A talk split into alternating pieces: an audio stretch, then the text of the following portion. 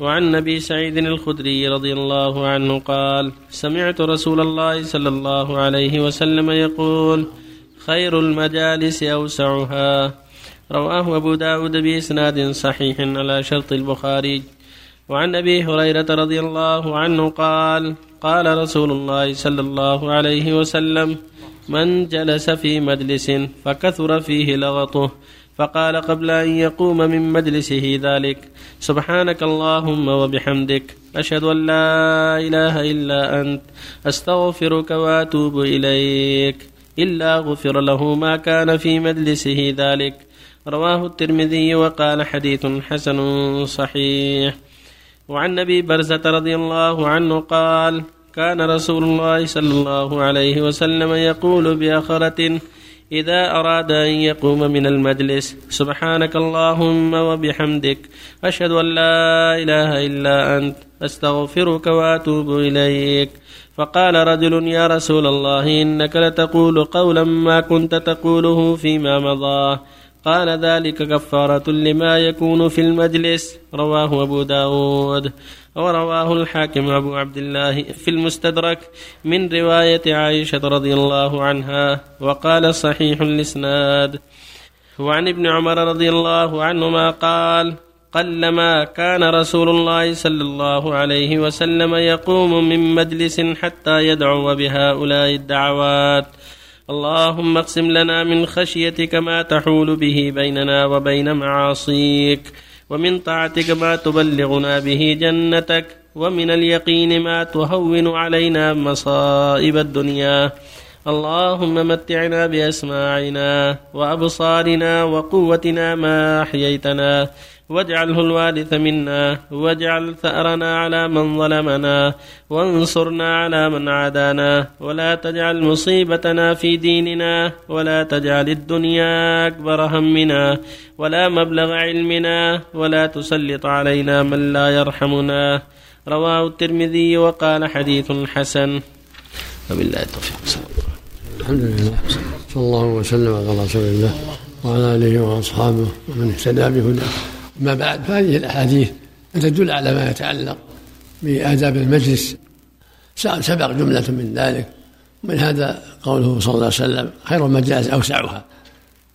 فالمجلس إذا كان واسعا يكون سببا لاجتماع الإخوان واجتماع الأحباب والتعاون على الخير والمذاكرة وحصول التمكن من المشاركة ممن يحب المشاركة والضيق بخلاف ذلك. فالمجالس الواسعة فيها خير كثير استعملت في طاعة الله والتذكير بالله وتعليم العلم. ولهذا قال خير المجالس أوسعها يعني فيما يتعلق بعمارتها بذكر الله والدعوة إليه وتعليم الناس الخير. وفي الثاني والثالث دلالة شرعية ختم المجالس بسبحانك اللهم وبحمدك سبحانك اللهم وبحمدك أشهد أن لا إله إلا أنت أستغفرك اللهم وأتوب إليك. هذا يسمى كفارة المجلس. من أسباب تكفير ما يكون فيه من اللغط. فينبغي للمؤمن استعماله عند قيامه من الجلوس كما كان النبي يستعمله عليه الصلاة والسلام. وهكذا هذا الدعاء العظيم.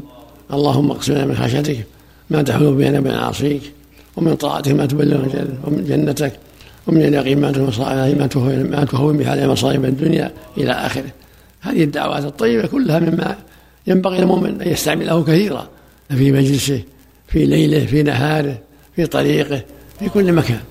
فالدعوات الطيبة كلها فيها خير عظيم. كما قال جل وعلا ادعوني أستجب لكم. قال سبحانه وتعالى ادعوا ربكم تضرعا وخفية إنه لا يحب المعتدين. ولا تفسدوا بعد إصلاحه وادعوه خوفا وطمعا. إن رحمة الله قريب من المحسنين. قال تعالى وإذا سألك عبادي عني فإني قريب أجيب دعوة الداع إذا دعا. فالمؤمن مأمور بالإكثار من الدعاء والإحياء في الدعاء. رجاء أن تصادف ساعة. رجاء يصادف ذلك ساعة فيستجاب له. فهو بحاجة إلى الدعاء.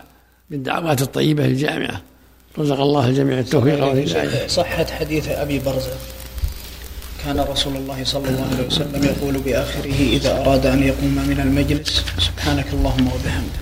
أصل الحديث ثابت ذكرها مؤثر عند قوله سبح بحمدك حين تقوم من سورة الطور. إسناد الحديث معي. عندك نعم هذا؟ حدثنا محمد بن حاتم الجرجرائي وعثمان بن أبي شيبة المعنى. أن عبده بن سليمان أخبرهم عن الحجاج بن دينار عن أبي هاشم. عن أبي العالية عن أبي برزة الأسلمي.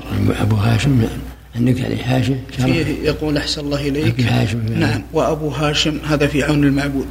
وأبو هاشم هو الرماني من رجال الصحيحين.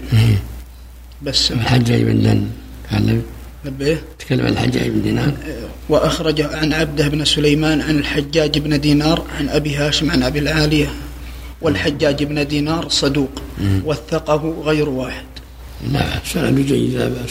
عفى الله عنك الله يوفق الجميع نعم. بارك الله فيك في التكفير. بالنسبة للتكفير يكون للصغائر فقط؟ الأصل قاعدة للصغائر للصغائر إذا اجتنب الكبائر. شرط اجتناب الكبائر. كما قال الله تعالى إن تجتنبوا كبائر ما- ما تنهون نكفر عنكم سيئاتكم. قال صلى الله عليه وسلم الصلوات الخمس والجمعة إلى الجمعة ورمضان إلى رمضان. كفارة لما بينهن إذا اجتنب الكبائر. إذا كانت هذه الأمور العظيمة التي هي من أركان الإسلام إنما تكون كفارة إذا اجتنب الكبائر فغيرها من باب أولى.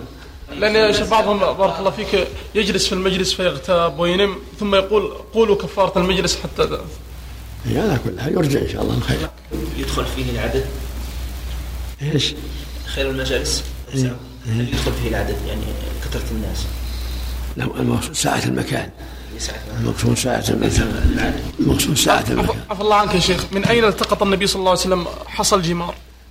ما بين مزدلفة ومنى. عندما معروف في الحديث انه التقطها من منى من أول منى. أول. التقطها هذا ابن عباس. سبع حصيات من منى يوم العيد. أول منى. والبقية من منى كلها من منى. والأمر واسع في هذا.